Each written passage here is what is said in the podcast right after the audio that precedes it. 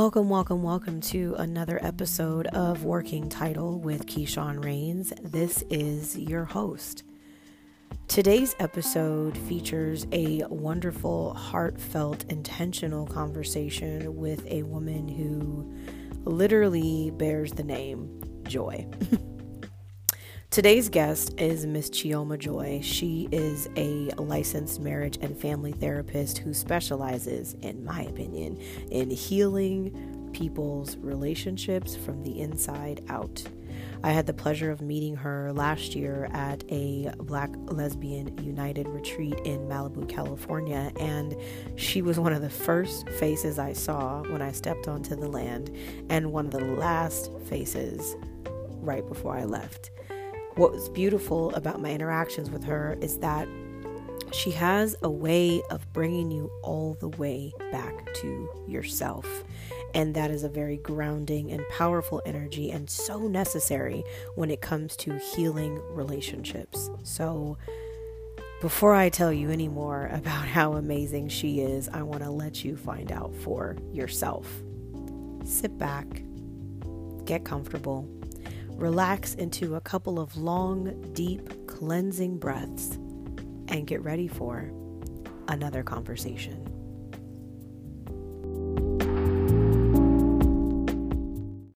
How are you? It's been so long. How it has. Been? I've been well. I can't wait to actually catch up with you. I so. know. I know. It's um. It, yeah. It's it feels like when I got back here in springtime, like March, that like the last like the last couple of months, I'd say the last 90 days have just been full of different activity and you know, life changing. Child graduating from high school, getting ready for college. Just a lot of stuff has been going on.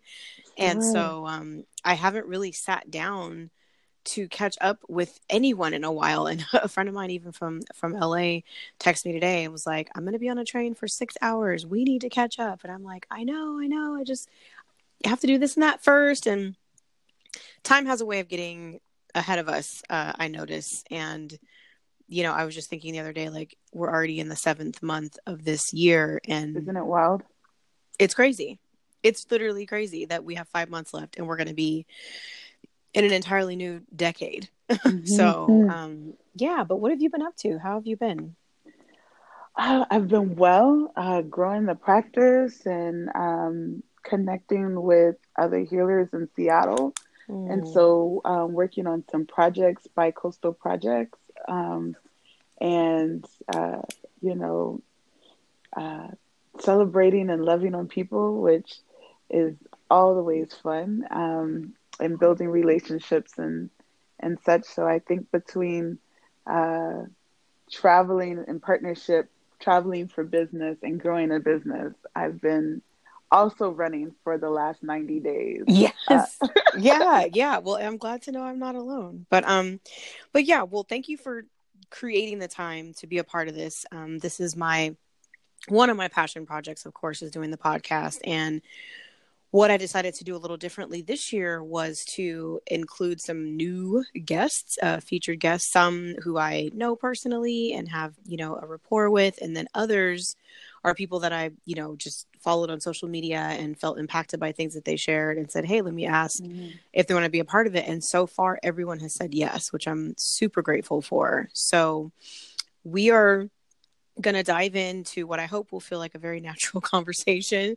And I invite you to take up as much or as little space as you'd like. I'm going to throw some questions or some prompts out for you and feel free to to speak freely. This is a safe space. It's a it's a comfortable space. Um, and eventually someone will listen to it, but I want it to, to feel as as comfortable and casual as possible. Um, I never really took on this role of like an interviewer, but for some reason it seems to kind of naturally be coming out, which is okay because the conversations when I go back and listen to them when it's time to edit sound fantastic and everyone just has some amazing things to say. So I'm grateful for for the time and we are going to start with um I'm going to give you the floor or the mic so to speak and just give you a chance to introduce yourself to the listeners. Tell us a little bit about who you are, what you stand for, and what you're most passionate about right now. Mm. Well, thank you so much for one um, asking for me to be here, and I'm I'm really grateful for this opportunity mm. to hang out with you and mm-hmm. the people who follow your your mission um, and vision in life. And so, I want to say gratitude first and foremost to you. Mm, thank you, thank you.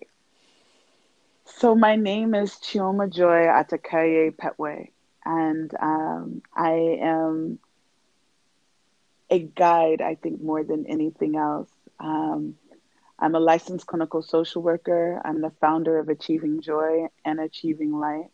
Um, Achieving Joy being a mental health boutique where we really just help people live the life and love they desire. And Achieving Light is like the sister nonprofit company who want to kind of bridge the gap between um, healers and and spaces where true healing can happen um, to those who may not have access mm. uh, and to healing in the same way that one they can afford when they have more financial means. Mm, mm-hmm. um, and so yeah, so that is is me. What I'm passionate about right now is is really love and joy mm-hmm. and this mm-hmm. radical nature of being able to heal and manifest um, from us and surrender even mm. To in and to love in and to joy mm-hmm. um, i've been doing a lot of work and a lot of study and and just sitting with people and in all of these different spaces and places, the absence of love mm. seems to be the like the bottom mm. of where the trauma begins. Mm-hmm. Um, and it's also the antidote to get out of it. Right. And the difficulties that sometimes arises when we don't have the models of love mm-hmm. through visual representation and how when we do have the opportunity to be able to build and grow in that mm-hmm. how many people who are just on the periphery of that gets to also grow and experience and be impacted by true love mm. um, love of self love of family love of the you know of partner um, and ultimately the love of community. So mm. that is absolutely what I am passionate about right now. I love that. I love that. What is true love in your eyes, in your definition? How would you define that? Great question. Mm. Uh, true love, as I would define that, is more, I think, of a feeling that you can in like feel inside of oneself. Mm. Um, it is the absence of fear, mm. honestly, right? Mm-hmm. And and so if I'm not moving in fear, I am then moving in love. Mm. And then what that looks like is is choosing love.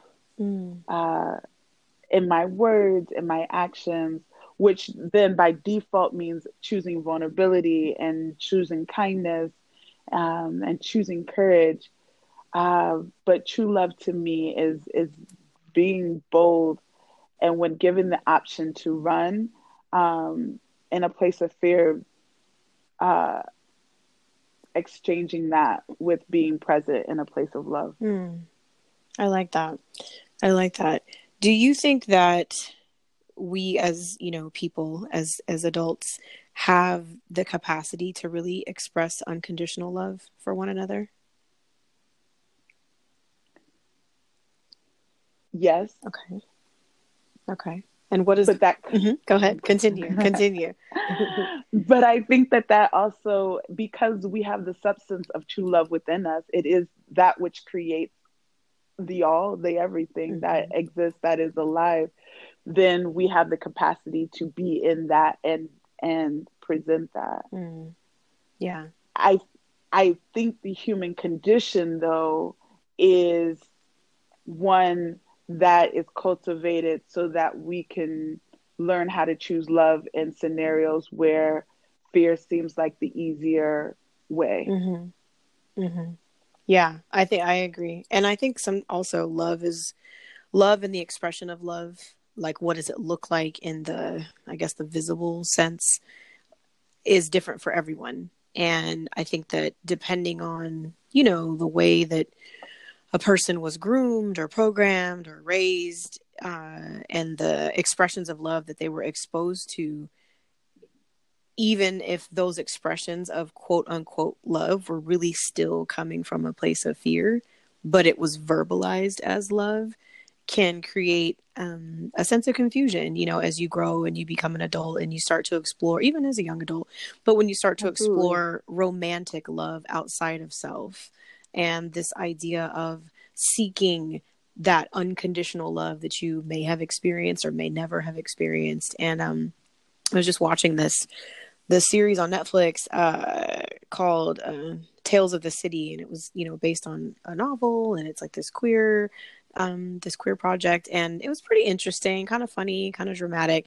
but one of the themes of it was um, identifying family and being able to identify how one fits into their family of origin who may have not expressed unconditional love for them and go out into mm. adults and create chosen family who do express unconditional love for them. And even though they never experienced it necessarily as a child, they're able to identify it when it's expressed to them as an adult. So I thought that was kind of interesting. And that's why I asked this question of like, can it truly be unconditional? And um, I think that question comes up for me a lot whenever I'm thinking about romantic relationships, which you I consider to be an expert of sorts on because your experience in the the services that you provide and the support you provide seems to be rooted in helping others be able to navigate in a healthy and intentional way through romantic relationships. And my question for you is what are some of the biggest challenges that come across your table when you're when you're working with people in this particular area absolutely uh, and you kind of already shed a little light on it uh, who we were groomed to be mm-hmm. the the way that we autopilot our lives if you will mm-hmm. our rule book was all established based on our caregivers' downloads, mm-hmm. right? Mm-hmm. Observing whomever our caregivers were grandparents, mothers, fathers, brothers, sisters, um, teachers, everything from zero infancy and probably even in the womb, what we were able to listen to, the way we engaged, how the, you know how it felt to be inside of this safe space, mm-hmm. um, and all the way through to the age of about seven, we learned how to be in the world, how to navigate our world, right? Mm-hmm. So it is the human condition because, you know, we all come in potentially as a blank slate, but then we get a set of rules how to navigate our own environment and so then we go into the world looking to see if the world navigates life the way that we were taught. Mm. And because everyone has a different set of rules of engagement, and we aren't gifted the opportunity to learn how to communicate mm-hmm. these different rules of engagement, uh, and you know, and we are, you know, sadly, especially here in the United States often raised in a fear based culture. Mm-hmm. So love equals fear, mm-hmm. equals trying to protect us from something that is seemingly scary. Mm-hmm. That anything other than mm, my degree of chaos, mm-hmm. as calm or not calm as that might be, is what I'm used to. Right. And anything other than that is now stranger danger yeah. because that's what we're taught. Right. And so, in a sense of being in stranger danger, we now also feel like we need to self protect. And then that looks like the fight, flight, or freak that um, many people talk often about. Mm. And that shows up repetitively in all relationships, but even more so in side of love relationships because we want we want to be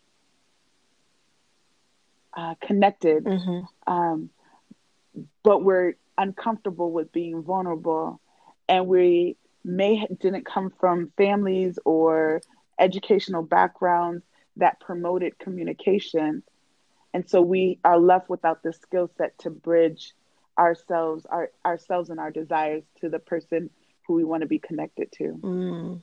That's I appreciate you for bringing that up and for drawing just awareness to that connection between vulnerability and connection, the two, being able to build a genuine connection with another person, especially in a romantic relationship or a love relationship.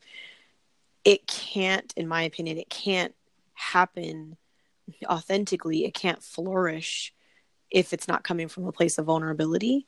And I think that vulnerability is sometimes the most difficult thing for people to fully stand in and embrace as a necessary piece of love relationships and often do everything possible to be able to kind of get around that and i i you also mentioned something about um a, a sense of chaos. And what i was what came up for me was this idea of a person who has gotten to a place in their life in their adult life and chaotic love is the only kind of love that they know from the the caregivers that provided you know them with care as children love them in a chaotic sense. And then they begin to go out and explore relationships and they end up in these chaotic relationships. And then sometime in their life they come in contact with a peaceful type of love, a love that's lacking in chaos. Do you think that a person can switch gears, you know, and be able to actually embrace a love that's not chaotic if that's all that they've known? The quick answer is yes, because we as individuals have the capacity to change mm. um, and grow because we're always changing and growing. Mm. What is required inside of that though mm-hmm. is a restructuring of one's belief about what love looks like and feels like mm. because i'm not going to translate your actions of not responding when i am exacerbated for example mm-hmm. with extreme calmness and because i might then think of that as being as you being indifferent right right and so then your indifference hurts me. Mm-hmm. This is all my perception though, because you know, most of the time we're interacting with ourselves and our perspective about everything else. Right. Our partners are just kind of mirrors to, you know, our own mind. Right. Essentially. Right. That's so that's mm-hmm. so real. That's so real. And and I the reason I asked that is that, you know, that's been that's been my experience. You know, I you know, grew up in a very what I would consider to be chaotic household and environment. And while I had caregivers, many aunts, uncles, parents, you know, godparents, etc., um, it was still a space of chaos. And even though it never felt like it was a space that was absent of love, once I was old enough and removed from it, I look back on it now like, holy shit, that was a shit show. How did you, you know, how was there possibly love there? And then as i entered into adult relationships um, i started to notice that what one on the outside so to speak might be considered chaotic i had normalized because it was like oh it's everybody yells at their partner don't they everybody gets mm-hmm. like everybody gets loud it's people fight sometimes even physically like i had completely normalized it and it wasn't until mm-hmm. going through some processes working with you know other people going through healing processes and etc getting to a place where i was able to recognize the chaos so then when i was confronted in a way or i guess more introduced to a peaceful kind of love i found myself and still sometimes find myself um, resisting it be looking mm-hmm. for the chaos you know looking for okay i know my partner's going to say something someday that's gonna i know one day they're gonna come in the door and they're gonna wild out. I know it's coming. And that feeling mm-hmm. of kind of like waiting for the other shoe to drop coming from that place of being groomed to appreciate and expect a chaotic love. So the idea that a peaceful love could even exist is still something that i'm coming to a place of agreement with you know, to change that belief system that I've had for the majority of my life, you know. Mm-hmm. And so I'm like I'm about 9 9 months into a new what I consider to be a new romantic relationship and my partner and I have known each other for over a decade as friends and became involved um, last year. And all the while, I can see them just offering just love and peace and gratitude and joy and comfort. And I'm like, mm, I don't know about all that. Why is it so calm? Mm-hmm. How come we're not fine? Mm-hmm. You know, and and sometimes feeling mm-hmm. myself almost subconsciously like starting shit about Absolutely. something really insignificant like water on the counter after yeah. using the sink or something like that. So yeah, I call it low hanging fruit. Low hanging fruit. Okay. Okay. So if a person like myself who might be listening to this is looking for like some of the first steps to to start to change that story, to change that belief system, where could they even begin? Within themselves, honestly. Mm. It's the it's the first starting place. Mm-hmm. Write out the narrative. What do you believe love is and what does it look like? Mm. And, you know, as an adult, my favorite thing is to do self exploration on myself and then go visit my hometown. Go visit some family members because you're going to get all the answers that you need quick, quick. Mm. And you'd be like, oh, this is why. This is why I do that. oh, that's why I respond this way. Mm-hmm it's so it's so crystal clear yeah. especially when you get away from home yeah.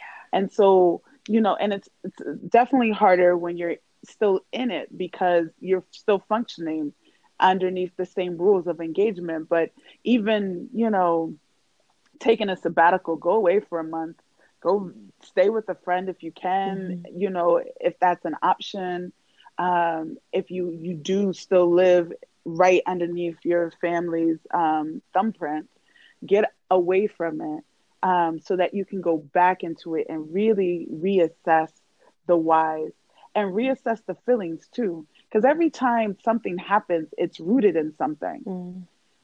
So as soon as you feel some type of way about something and recognize that I'm really angry right now, mm. I'm frustrated, or I feel hurt, or I feel unseen, and and that feels tight in my chest or tight in my shoulders or my stomach is doing these flip flops mm-hmm.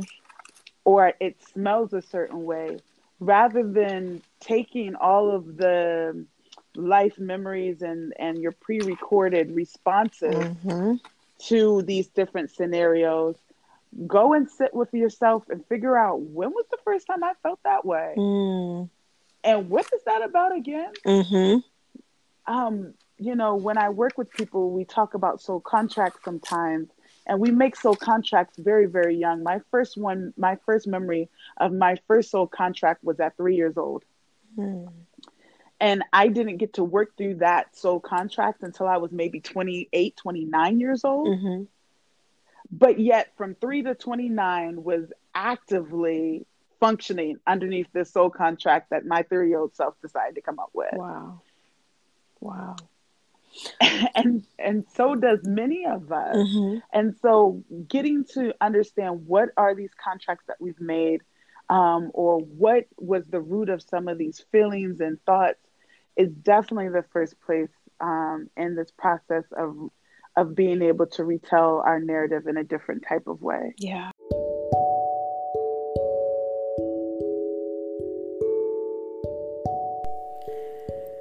time for a break time for a breather. One thing that we often forget to do as we move throughout our lives, throughout our day, is to breathe. So I invite you right now to allow three deep, intentional breaths to enter and exit your body. And by the time you're done, we will be ready to continue. Thank you so much for listening. Would you share a little more about what a soul contract is, what that looks like, what it means? Sure. A soul contract, um, who I believe Mama Queen was the first one to tell me about this. Mm-hmm. Um, and it was right in alignment with much of my studies um, around trauma um, and the impact of trauma uh, on on love and, and self esteem, mm-hmm. et cetera, et cetera. Mm-hmm. A soul contract is uh, when we make an agreement with ourselves. You remember I earlier on I was talking about how we're gifted these rules of engagement, mm-hmm. and from zero to seven, we don't know nothing to say we don't want it. Right. So we just receive it, rarely with questions. Just this is the way it is. Mm-hmm. And inside of these experiences, we make some decisions of, I don't like that. Mm-hmm. And so generally a soul contract probably starts out like, ain't nobody ever gonna mm. Fill in the blank. Got it. I will not ever tolerate fill in the blank. Mm-hmm. You know, mm-hmm. it is that very kind of angry, my life will not look like mm. something. And whatever those statements are, then we put some actions around it. Okay. So then we start to not go here or not do this thing or not stand up for ourselves or all kinds of things to be able to perceivably ensure that whatever I said I wasn't going to ever deal with or be victimized to or fall trapped to mm-hmm. will not happen, whatever that looks like. Mm. So it serves as almost a protective barrier or um, almost like a restriction in in a way that we put in place as a as as a tool to to make certain that we don't experience pain. It kind of sounds like a little bit especially if like you said under the age of 7 you know with the exception of you know I don't like that color or I'm not hungry or you know simple things as far as like what we don't mm-hmm. want or what we want to happen there is a limitation to how much our wants will even be heard or understood or accepted so to start to develop those soul contracts internally it's almost like agreements with ourselves where we say like you said I this happened and I didn't like that and I couldn't stop it from happening so what I'm going to do is make sure that it never happens again even if I don't even have a clear understanding of what it is that I'm avoiding by putting this contract in place, that I might mm-hmm. potentially be avoiding something that I do want to experience, but because anything that resembles this thing, I'm going to avoid. I'm going to shut out. And mm-hmm. that's interesting because I, I can relate to that, you know, as as a kid growing up with a father who was an addict and, you know, anything that um, and very you know aggressive assertive personality. Um, there were certain elements of his personality that i made a contract made a soul contract an agreement with myself when i was very young that i was never going to become those things that i was never going to you know communicate the way he did or you know think the way he did and would avoid people who even you know resembled him in any kind of way. And it wasn't until i was an adult and you know having relationships you know having romantic relationships and having you know partners and girlfriends etc and boyfriends saying certain things like you sound just like your dad and it would drive mm-hmm. me crazy whenever i heard that because i felt like wait a minute i thought i was doing mm-hmm. everything i could to avoid becoming this to avoid experiencing this and then it turns out that it was showing to up slam yourself right in it because this is what we don't understand. Those soul contracts then translate into having to be tested and become and be tested and become mm. these same things mm. over and over and over again until we can fill those spaces with love yeah. and joy mm. and peace. Yeah. So whether if we become it mm. or we attract the situation that makes that thing a very loud experience in our life, over and over and over again. And it gets louder and louder and louder and louder. Yeah. Until we have to address it at its root mm. and redecide what type of life are we saying we want? What kind of love are we saying we want? What type of worthiness are we saying we're worthy to receive? Mm. That's real. that's very powerful and and i think that i think anybody who who sits with themselves and really asks themselves the question of you know what are my soul contracts? What do they look like? How many do i have? What have you know what have i been running from? What have i actually what have i actually been attracting? Because i think a lot of times when i think of romantic relationships and i think of the challenges that people have and the you know love versus romance and there's so many books and novels and videos and you know tools that people go out there seeking to find like the secrets you know to having the mm-hmm. the best and you know quote unquote perfect romantic relationship um when people come to you for support with i guess a troubled romantic relationship do you find that there is typically one if it's a you know a, a just a, a two part you know two partner relationship do you find that there's typically one person who is i guess completely aware of their soul contracts and another who is not in some partnerships? The quick answer is no. Mm. because we blindly enter into relationships. It, as we are designed to fall in love with people who can help us work through our troubled uh, troubled youth, if you will, mm-hmm, our mm-hmm. troubled relationships mm-hmm. with our parents, these soul contracts that we make. We fall deeply in love with the people who have the capacity to hurt us the most mm. because they're reflective of the areas that we need to grow in. Wow. Yeah, that's so real. Oh my goodness. That's so real it's it's it's a trip to me because sometimes I think about you know how people the the phrase uh you know opposites attract and you know mm-hmm. my partner's nothing like me but yet we have so much in common but then I've noticed in my experience the more that I get to know someone and the more that you know I and the other person communicate from a place of courageous vulnerability the more like you said similarities that i discover and then also i discover oh i'm here to support you in this and you're here to support me in that and Correct. and being able to identify that and instead of you know coming from a place of oh no she's fucked up something wrong with her you know kind of thing mm-hmm. versus like no maybe we're both a little sore in this particular area maybe this is a tender area for both of us so coming from a place of um, compassion I think is something that I've started to really understand and embrace when it comes to relationships not even just romantic relationships but you know family siblings etc is is really coming from this place of i know that if i have you know hurt trauma pain etc i guarantee you probably do too so Absolutely. being able to just sit with someone and to be able to you know really see another person in that vulnerable you know place is um is something that i've started to to embrace and and started to to act on in in a way. And it's actually really made a difference when it comes to communicating. It, it has been a huge huge difference. Um a question that comes up for me also is um i have friends and community members and other you know people that are exploring different types of romantic relationships and including polyamorous relationships and non-monogamous relationships.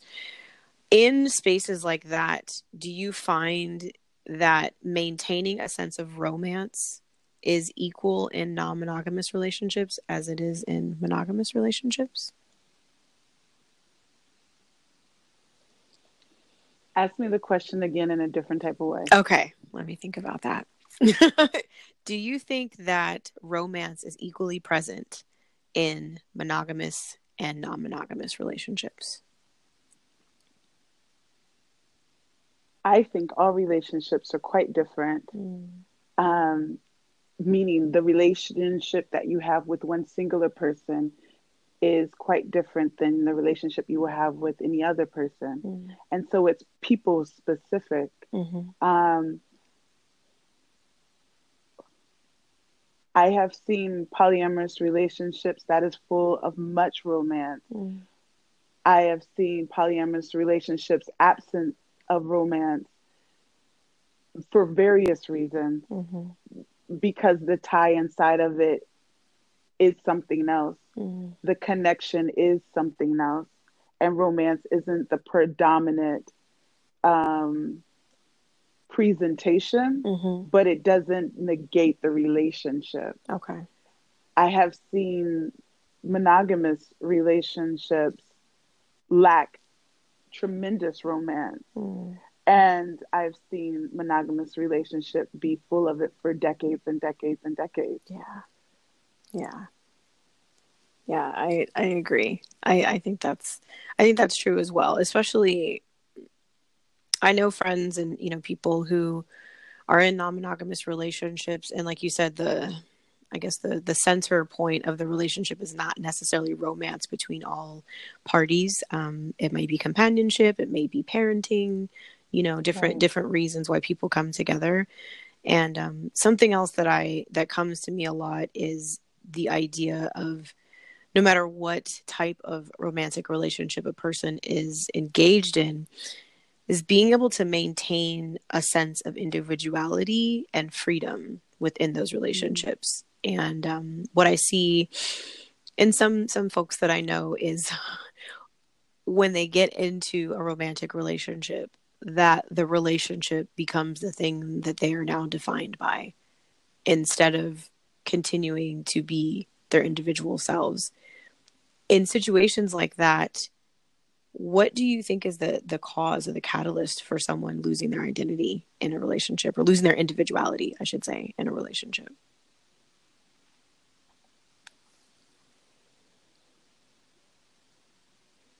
Okay. mm-hmm.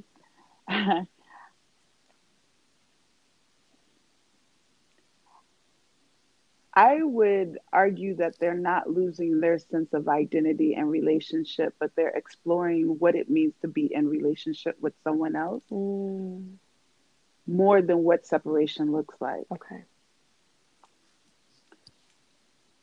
We are naturally desiring to be interconnected with each other. mm, The two things that we are ultimately striving for is love and joy. mm-hmm. Separateness is actually the absence of love, too. It is actually something that lives inside of the state of fear and ego. mm. okay i like that that makes i love no i love that i love that's such a great response i love that it's yeah remembering and staying connected to the the reality the truth that we're all seeking love and joy. And one way that that shows up for us is through the interpersonal and interconnective relationships that we develop with other people. And um and able to see ourselves in them and, and them in us and and likewise. So wow. Okay, I have to sh- shift gears because I feel like I could talk to you for hours. Um, but um, the next thing I like to do is I have a couple of, um, I guess, prompts or sentence prompts, and I want to invite you to finish the phrase. So, starting with, um, if I could teach the world a lesson, it would be. That if we seek love and joy as our first mind, we will make manifest the life that we want. Mm. Yeah. Seeking it as our first mind. I like that. Okay, next one is I am happiest when. When I'm climbing trees, Oh, riding horses,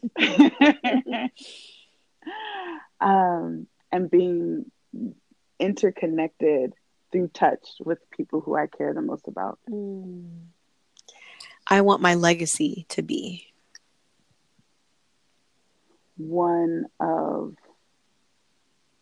extreme joy and extreme love Mm. and and that being the place where uh, families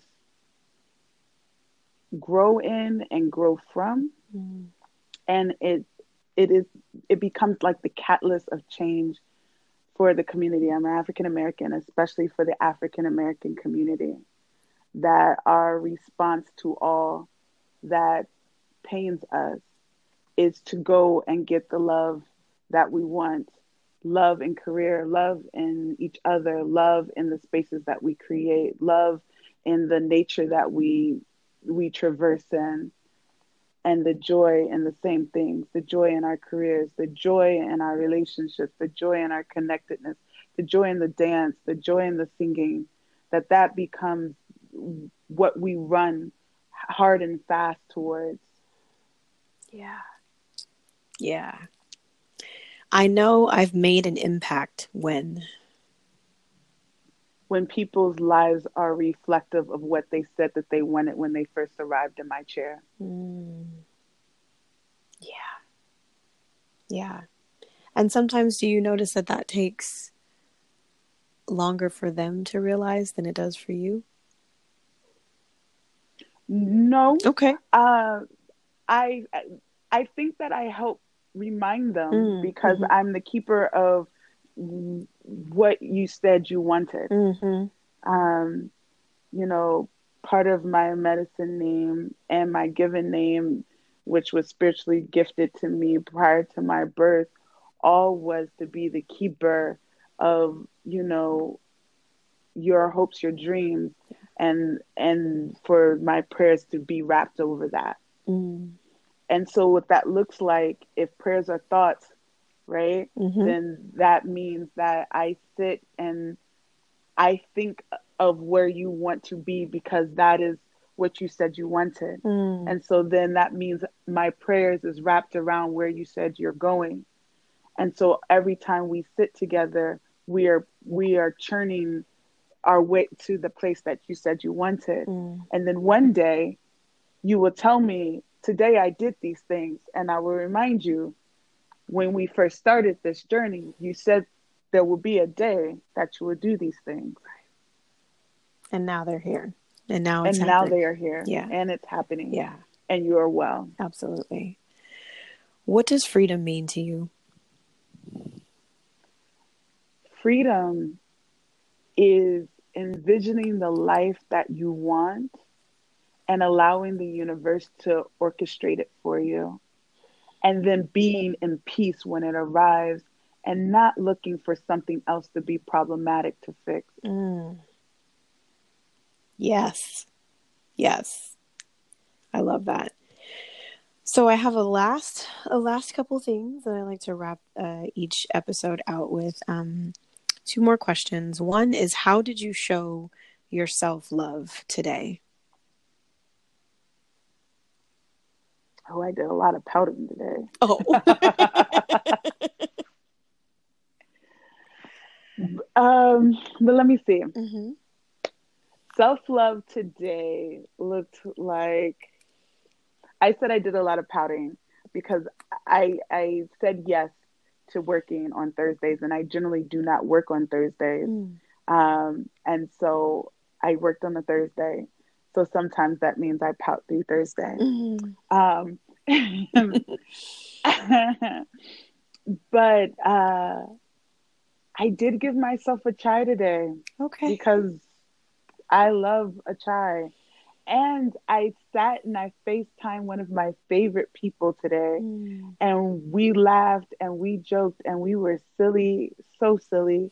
Um, and so that that I'm still beaming off of that conversation that we just had right before um, this conversation with you. And so I, that's how I gave myself love today. I love that. That's beautiful. That's beautiful.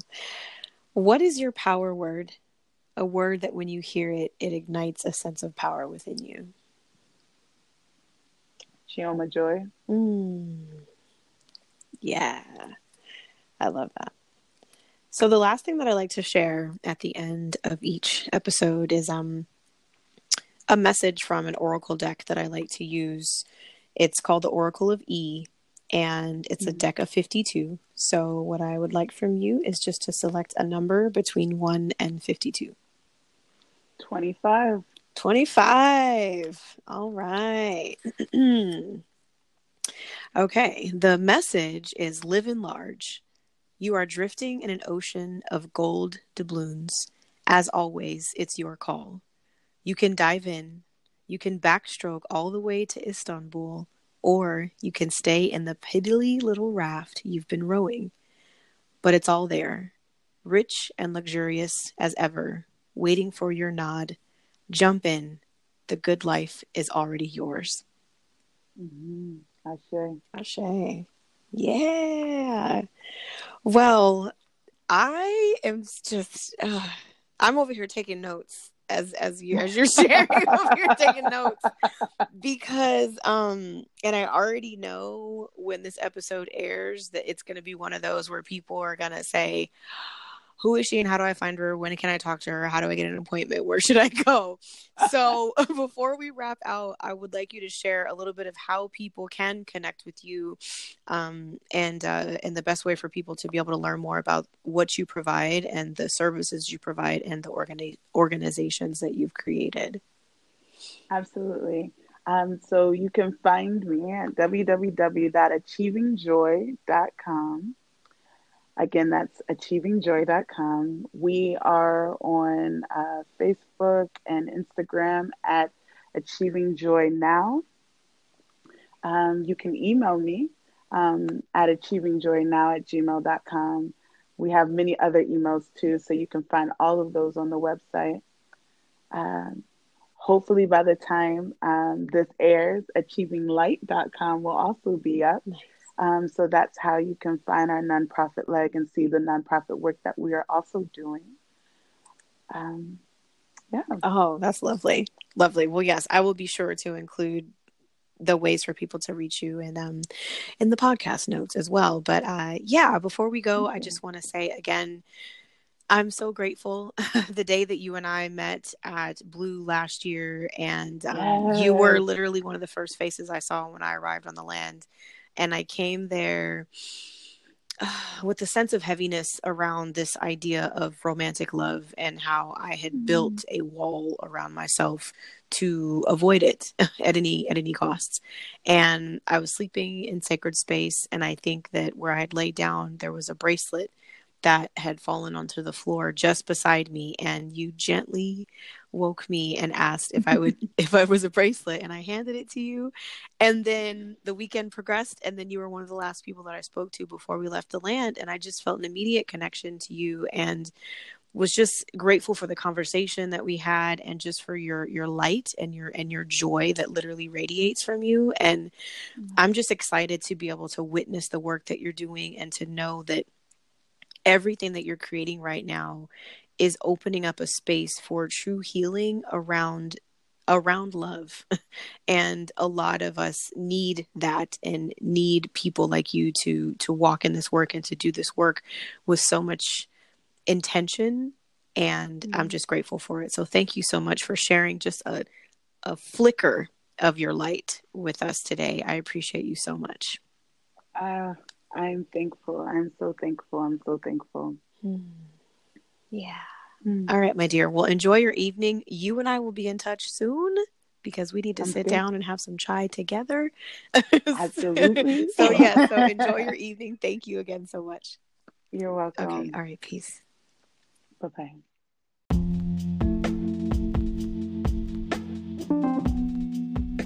You have a choice of hundreds of podcasts, and I appreciate you for choosing this one. Please take a moment to subscribe, share, and review this podcast. If you like what you've heard, check out my first book, Because I Said So Simple Ways to Rewrite Your Story, available on Amazon. Stay connected on social media. Find me at Keyshawn Rains.